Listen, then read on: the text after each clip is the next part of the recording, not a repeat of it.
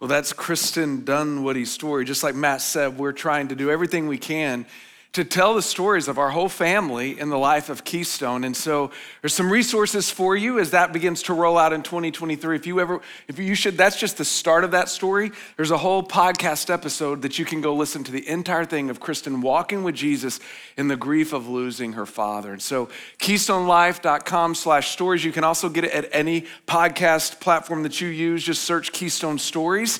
I also want to make aware to you uh, a podcast that we do that some of you have uh, subscribed to, but it's also called Keystone Conversations.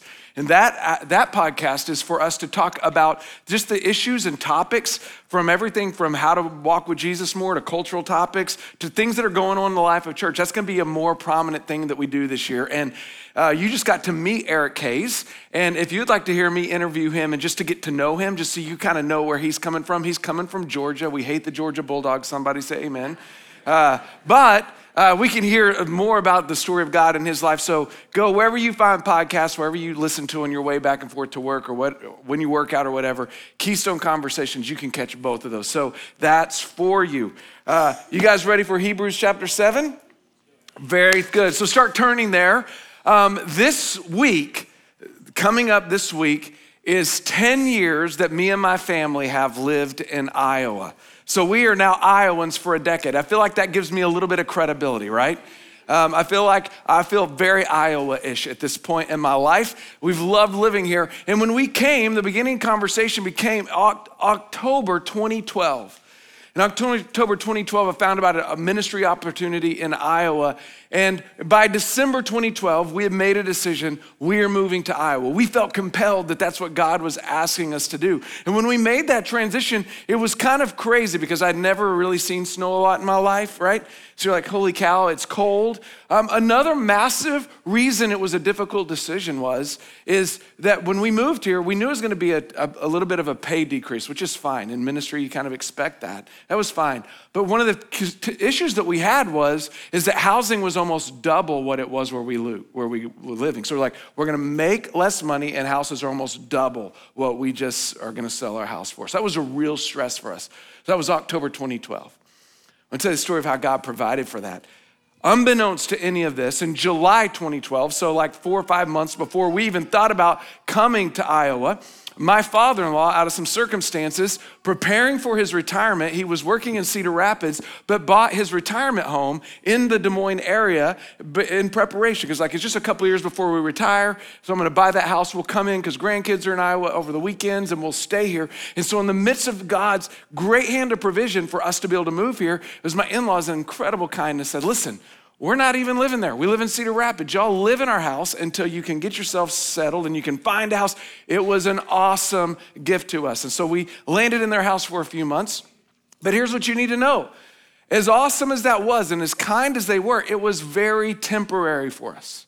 So when we moved in, tons of our boxes we left in the garage. In fact, I remember leaving my piano in the garage. And if you piano lovers out there, like my piano is in the cold and I don't like this, right?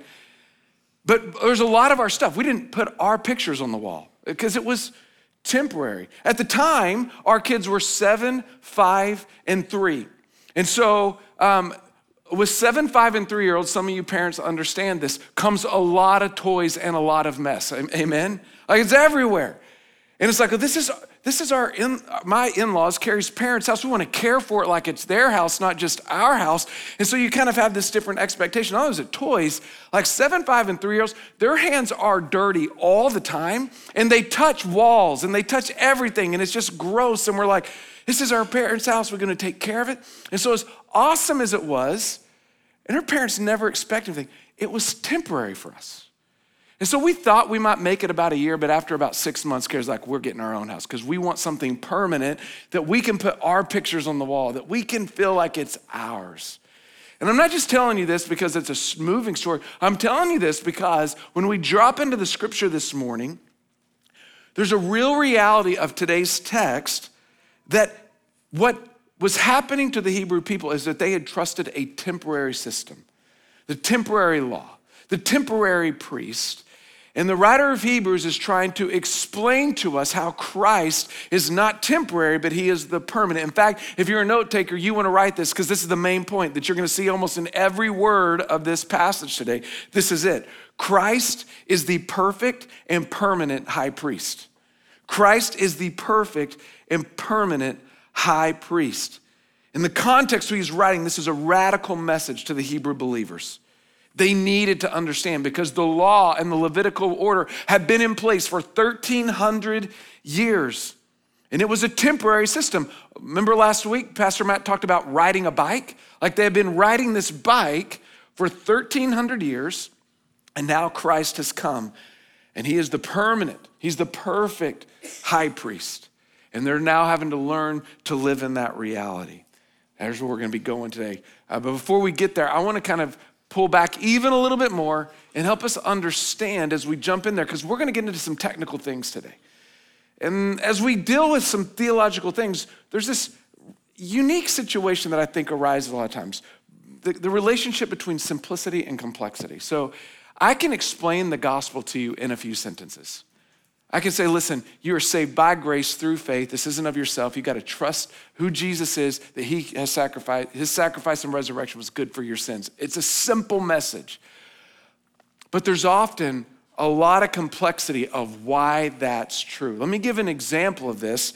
Um, an example of something that seems really simple, but is actually very complex is artificial intelligence. If you listen to the news, it's all the rage AI, AI, AI. There's a new uh, chat, uh, GPT is this open AI where you can ask questions and they simply give you answers. So I thought I would test it this week and I want to show you the, the question I put in the uh, chat GPT. You can see the picture. Um, this was my question. Explain how Jesus is a better priest according to the book of Hebrews. Now, here's the thing I wanted to find out if this robot was a Christian, basically, right? I'm like, What's, is this thing gonna spit out good answers or bad theology? Let me read you the answer. According to the book of Hebrews in the New Testament, Jesus is a superior priest to the priest of the Old Testament because he is of the order of Melchizedek rather than the order of Aaron. Melchizedek was a mysterious figure in the Old Testament who was both king and priest. The author of Hebrews argues that Jesus, as the eternal Son of God, is a better priest because he is able to offer a perfect sacrifice for sins once and for all, whereas the priest of the Old Testament could only offer temporary, repeating sacrifices. Additionally, Jesus' priesthood is eternal, whereas the priests of the Old Testament were temporary and had to be replaced. Guys, I had to go to seminary for a lot of years. it turns out he might be a Christian. I mean, that is like perfect like you don't like unbelievable grid represent. In fact, I could say amen, you know, and we could go home because that's right. It's perfect. And so it's simple. I asked that question actually completely on a whim. And in 20 seconds, perfect theology, good interpretation of the book of Hebrews. Matt's laughing because we did have to go to seminary to parse that kind of stuff. And it's simple. It's a simple answer. That's this book in a simple answer. But there was a complexity to get there because the next question I asked ChatGPT, I was like, because this is such a simple, how did you get there? And this is the next question I ask.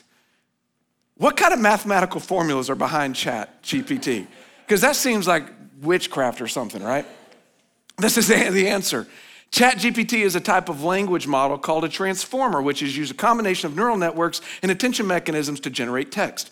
The underlying mathematical formulas include linear algebra, operations such as matrix multiplications and nonlinear activation functions, as well as techniques from optimization and probability theory to train the model on large data sets. Complex. So, for my simple answer, there's complexity that very few in this room even has a concept of what that means. In fact, let me show you. This is one of the, this is a linear algebra equation that this robot is just running in its head to get that kind of simple answer. And here's, again, this ain't about AI, this isn't about robots today, but let me explain why this is important. Because I can explain the gospel very simply to you, and I can explain it to a three year old. But sometimes the scripture says there's a deeper theological framework that you should understand here. In fact, the book of Hebrews earlier on told us, it said this, it says, listen, some of you, I want to go deeper in things that you could actually understand and some frameworks that you could pin some of your theology, but you're so, you're still drinking milk. Let's leave the elementary teachings. And we talk about Melchizedek and the earth and the sacrificial system and the priest, it's linear algebra. But it's going to get us to this beautiful, simple answer of who Jesus is. So let's press in. Hebrews chapter 7, verse 11. If you're there, say, Got it. Very good. Now, if perfection came through the Levitical priesthood, for on the basis of it the people received the law, what further need was there for another priest to appear, said to be according to the law to the order of Melchizedek and not according to the order of Aaron? For when there is a change of the priesthood, there must be a change of law as well. What we're going to find out is, is that Jesus is replacing the old system. And a reminder, what Pastor Matt started with last week is, is that last week we talked about the order of the priest, uh, the Levitical priesthood, which is from the order of Aaron. And what they did is, is that they distributed the laws and they performed sacrifices over and over and over and over. And the order of the priest of Melchizedek is this he was the priest of God Most High, Genesis 14 says.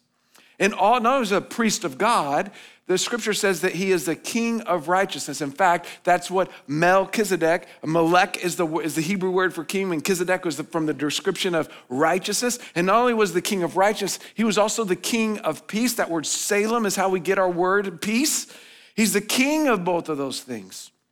And the idea here is, is that the Levitical priests, they're not perfect. They couldn't hold together the whole system. And so there needed to be a change. And so what he knew, the writer of Hebrews knew is, is that this was going to be a hard pill for the people, for the Hebrew believers to take in. Because they knew the Old Testament. For, and for them, they, they wanted to, they were gravitationally being pulled back to the law and the priest. And so the writer's trying to get them to go away from that, but there was a problem. For them, they're like, you're arguing about Jesus being the priest, but they knew their Bible. And they're saying, listen, he's not even in the same tribe. How can he be the right person? So look at verse 13. For the one these things are spoken about, which is Jesus, belonged to a different tribe. No one from it has served at the altar. Now it, now it is evident that our Lord came from Judah, and Moses said nothing about that tribe concerning the priest. They're making this argument, and it's actually a very biblical argument. They're making the argument listen, any priest is supposed to be from Levi. There's, he's not from Levi. No one's arguing that Jesus is from Levi. We all know he's from Judah. And Moses said nothing about priests coming from Judah. So, how in the world could this Jesus be a priest? It's against the law.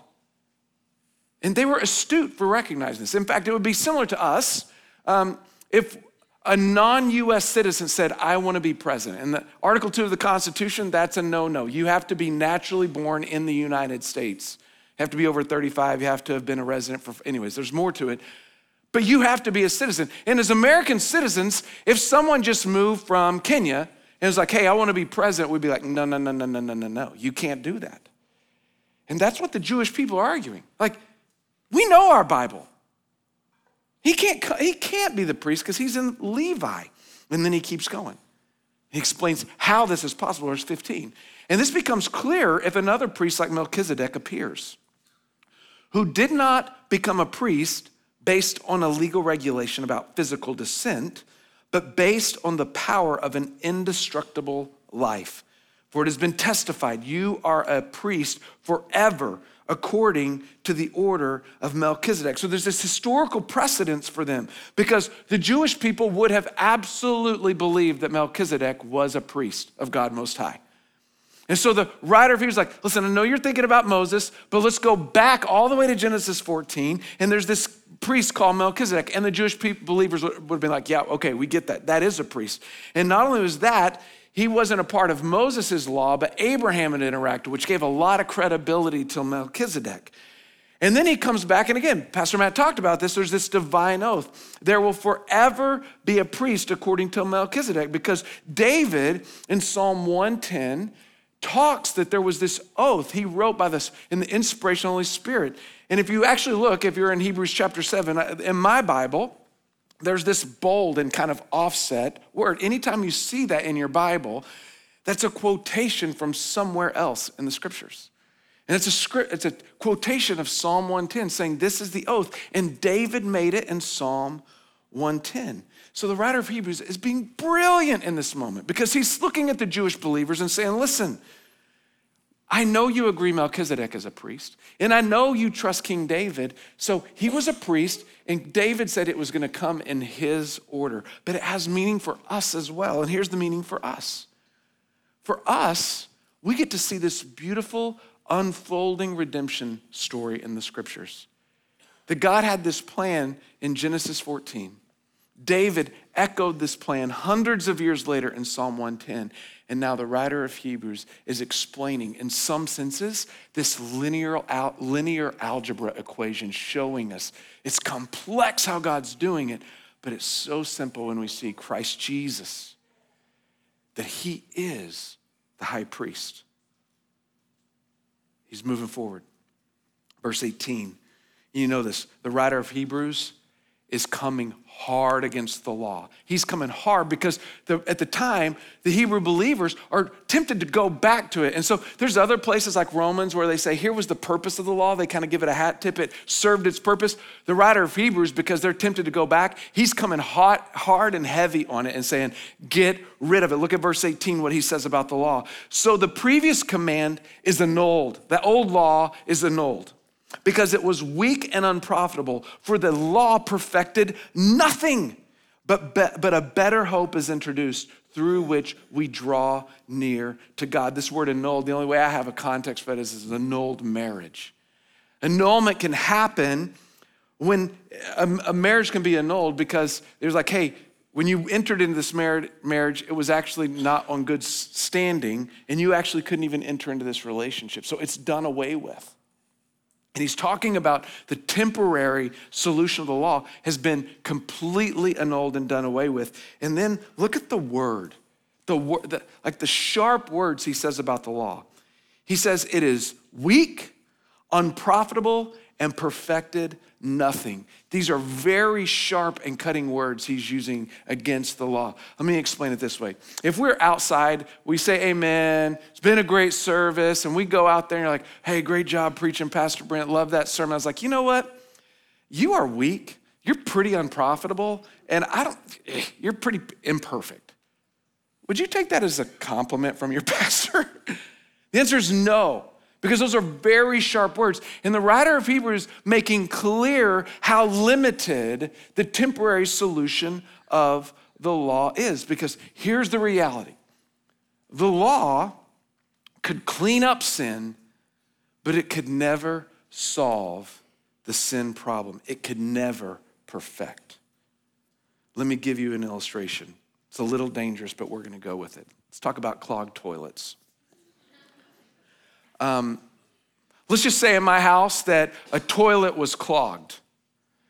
And my wife looked at me and said, Hey, we need to get the toilet unclogged. And I'd be like, Hey, I, I understand we need to fix the toilet clogs, but I'm actually not gonna fix the clog in the toilet. What I'm gonna do is, is I'm gonna come up with a solution that every time the toilet overflows, I'm gonna create a system that will clean up the mess. And I'm using a toilet and a clogged toilet on purpose because sometimes we just go, Oh, I sinned and I made a mistake. I'm telling you right now, your sin is vile, it is dirty, it is gross. And the law, what the law did is like, listen, we're not gonna fix the pipes. The law just said, I'm, I'm gonna clean up the mess.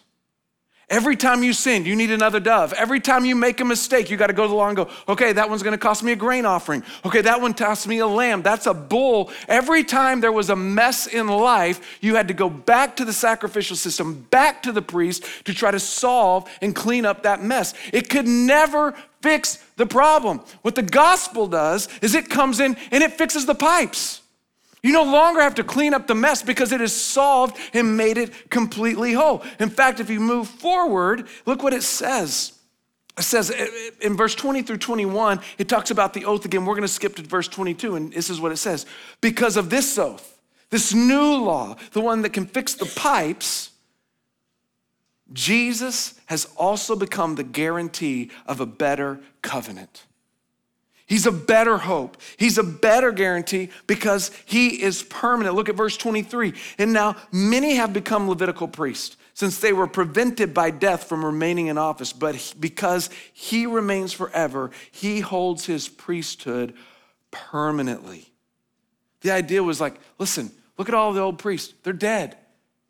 They, they lived, they made sacrifices, and then they died. They come and they die. But Christ Jesus is radically different. He is eternal. He's always existed. He rose from the grave and he lives eternally. And the idea is, is his priesthood now is forever. This has real application for us because it shows another reason why the resurrection is so important. Because he didn't just take our sins and sacrifice and die. In fact, he overcame those sins and he is permanent now. He will be forever our high priest. He will never remove.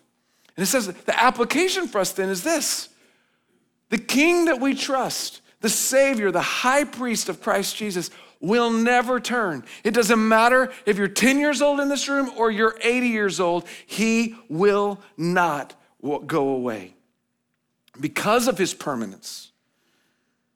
Look at verse 25 says. Matt has said this, I think last week, he talked about it in our elder room this week. Verse 25 could be argued to be the thesis statement of the entire book of Hebrews. And here's what it says Therefore, he, being Jesus, is able to save completely those who come to God through him, since he always lives to intercede for them. Do you see this idea? Right here, all of a sudden, it's not that he just cleans up your sins every single time you made a sin. Look what it says He is able to save completely. Save completely. He doesn't clean up the mess. He fixes the pipes. He is the only way you can be saved because they just clean up sin. He changes us and makes us new. And the fact is, is not only does he do that, he always lives to intercede for us. And in the coming chapters, you're going to see that he is interceding for us even now. Not only has he fixed the problem, he's praying for us. He's interceding on our own behalf because he is permanent. In verse 26 says, not only is he perfect or permanent, he's actually perfect. Verse 26, for this is the kind of high priest we need. This is what it is. We need a holy, innocent, undefiled, separated from sinners, and exalted above the heavens. Here's who Christ is as a priest He's holy, without sin. He's innocent. He's not been defiled by sin. And he just keeps repeating words that would point to his holiness in our lives. And here's the theological reality the complex theology system around this is this. If Christ Jesus was not perfect, he could not take your sin. He had to be. That's why he's better than the other priests who died, who were sinful. And he stands apart. Look at verse 27. He doesn't need to offer sacrifices every day as high priests do. First for their own sins, and then for those of the people. The priests that they were used to trusting in, they were sinners. And when they even came into the room of sacrifices, they would have to first sacrifice for themselves to get themselves right for God, and then they would have to take the sacrifices of the people. And here's what he's saying is, listen, Jesus doesn't need to do that. He's already perfect, and his perfect sacrifice means that he only needs to sacrifice once, once and for all, and it's a done deal because he is perfect and he is permanent. Look at 27b. He did this once for all time when he offered himself. For the law appoints a high priest, men who are weak, but the promise of the oath, which came after the law, appoints a son who has been perfected forever. Listen, what Christ did, I don't know the exact year, AD 33 ish, 2,000 years ago, on the hill of Golgotha was one sacrifice. And it's still valid for all who would believe today, both for now and forever. It's the power of Him being the high priest. Again, the point of the sermon is this Christ is the perfect and permanent high priest. Let's try to press this into life. Let's talk about his perfection and how that interacts with us. He is perfect means that he can pay for your most wicked imperfection. The reality in this room is your sin and my sin is both vast and vile. This week, you can't see this room, but I can. Hundreds of people in here. If we just added up this week the sins that this room committed anger, lust, greed, foul language, gossiping, selfishness, not trusting in God. If we just added this group right here, just this week, we would all blush because our sin is vast and it is vile. So I did some math.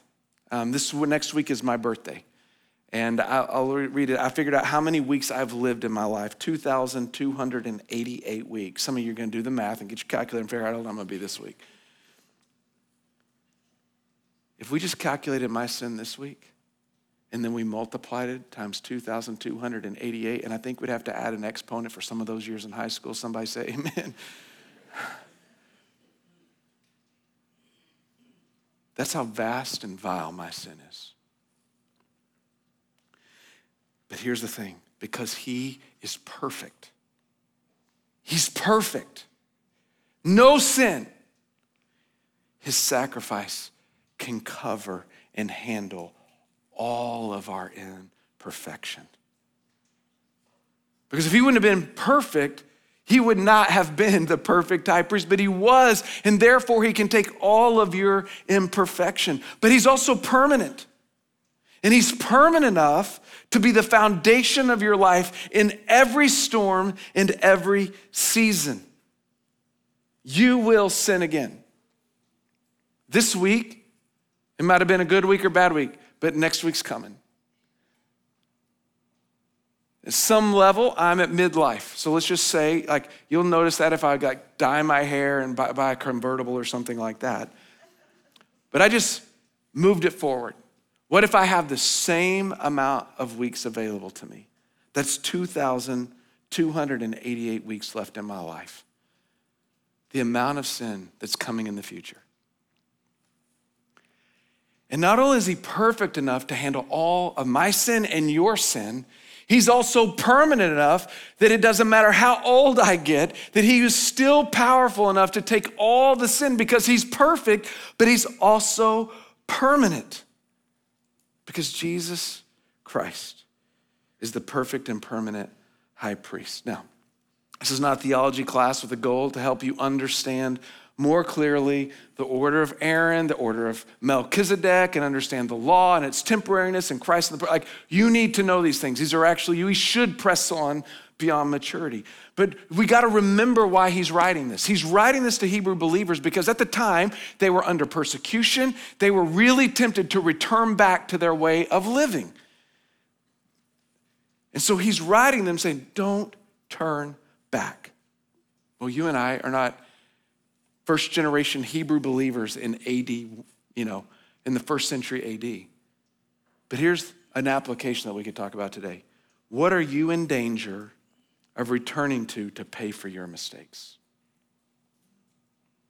What are you in danger of returning to? I think there's two categories. The first one is the choice that many in this room would take that you would return to religious activity that you would say, man, if I make a mistake, I'm going to come in here and I'm going to pay for my mistakes by making some resolutions. God, I'm going to start doing you fill in the blank. I'm to make church bigger priority. I'm to make connection group more of a priority in my life. I'm to arrange my finances. God, I'm to set my alarm 15 minutes earlier and I'm really to read my Bible and pray. And guys, you should do all of those. But hear this that will not make you perfect before God. It won't. It has no power. That religious activity has no power to save yourself. The only way that you can come before God is through the perfect and permanent sacrifice of Christ Jesus. But then there's another kind of category for those of us who've made mistakes and want to fix them. And this is this has nothing to do with religion, but man, does it have something to do with the way we live our lives in Ankeny, Iowa today. It's our non-religious way of trying to cover up our mistakes. And the non religious way is we try harder. We bootstrap. I'm gonna fix this. I'm gonna double down. I'm gonna push hard and I'm not gonna give up. And I'm gonna just keep going and keep going and keep going until I make myself the way I need to do it. Guys, you are not able to make up for yourself because you are imperfect and you are not forever. You cannot perfect yourself. Only Christ is the perfect and permanent high priest. I'll tell you a story about a way that I interacted with this text this week. Um, Saturday mornings when I preach, I always get up pretty early and work on my sermon for the house is up. So yesterday morning, no other, just like every other Saturday morning, pretty early, get up, uh, make my coffee, and go sit down to read my Bible before I jump into working on my sermon. And really clearly, I don't know if you've ever had this happen in your life. I'm sure you have. You just wake up and you're already in a mood before you've even said hello to anybody. Anybody ever had that moment? So I'm there. Like I'm wake, I wake up and I'm kind of just like, mm, what's going on? So I'm like, I'm frustrated. I sit down and just like, God, I got to get all this out. I don't know what's going on in my soul. And so I sit down. The only way I know I do that is open God's word. And I'm a journaler because my brains goes everywhere if I don't sit and type my prayers. I can pray in corporate settings and not get distracted, but by myself, if I'm on my chair, it's squirrel, squirrel, squirrel. So I'd have to type all my prayers. An hour later, I'm starting to untangle my soul. And it's realized I'm angry, frustrated, I'm mad. So I had to sit there and remind myself of God's word. These are a couple passages, just copied and pasted from my journal. This is Ephesians 4 26 and 27. Be angry and do not sin. Don't let the sun go down on your anger and don't give the devil an opportunity. Like, God, I am angry. I am giving the devil an opportunity. And not only did the sun apparently go down on it, the sun rose up on it. Then for Ephesians 4 keeps pressing on and it says, Let all bitterness, anger, and wrath, shouting and slander be removed from you, along with all malice, and be kind and compassionate and here's my, I don't know what your version of anger. Some people are really loud when they're angry. I'm more of a simmering, stewing type of an anger. I can be angry and you not know about it. But I got to listen to God's word. And so I finally get it all out. God, I just need you to meet me. And apparently, I was so angry. I felt like I left my chair on good terms. Like, God, I'm ready to get up. Before I even get back to the coffee, I'm already angry. I'm taking like 20 steps and I'm angry again. Like, God, I got to go write a sermon, but I don't want to do this when I'm angry because I will yell at people tomorrow. And there's this beautiful moment where I got to go write a sermon that says, Christ is the perfect and permanent high priest. And I can come even though I'm frustrated early in the morning. And God, you know I'm angry. I'm still trying to untangle why I was angry. I didn't know. I just woke up that way. But God, you are perfect and you have the capacity to take my imperfection and make it clean. But also, God, I can trust the permanence for you because if it happens again tomorrow, I can run right back to you and you can make me clean. Christ is the perfect and permanent high priest. Two application points, and we'll be done. Number one, believe it. Believe it. There's some of you in this room that maybe you have left, you've trusted all kinds of different high priests, maybe your religiosity, maybe you never even thought about Christ as a perfect high priest, but you've trusted other things to fix your mistakes. And maybe for the first time today, you need to realize there is only one high priest who can save you, and it's Jesus Christ. And you need to believe that today for the first time. But then there's probably a lot of saints in this room that this week, maybe it's been a big week, maybe it's not, but you've forgotten that sin isn't just a small thing. It's like, ah, I made a boo boo, I messed up a little bit. But it separates you from God, and you need to believe it fresh in your soul that God forgives you and can make you clean. He doesn't just clean up the mess of your sin. He unclogs the toilet and fixes the sin problem in your life. 2 Corinthians 5:17 says, if anyone is in Christ, he is a new creation, the scripture says. Number two, rest in it. Rest in it. You will sin. The scripture is really clear. That is not the way for a believer to walk. It, it destroys your life and it erodes your ability to walk in, with God.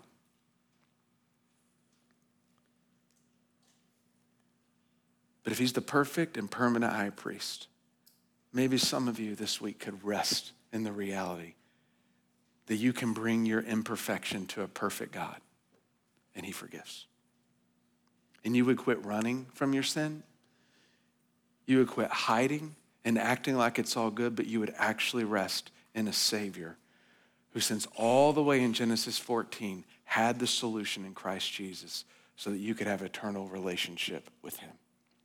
Christ Jesus is the perfect and permanent high priest. Would you bow?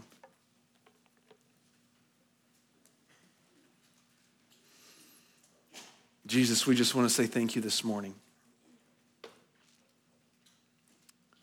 There's nothing on planet Earth we could do, even if we repeated it over and over, that could save us. There's many in this room that are exhausted from trying. The simple truth today is Christ is the perfect and permanent high priest.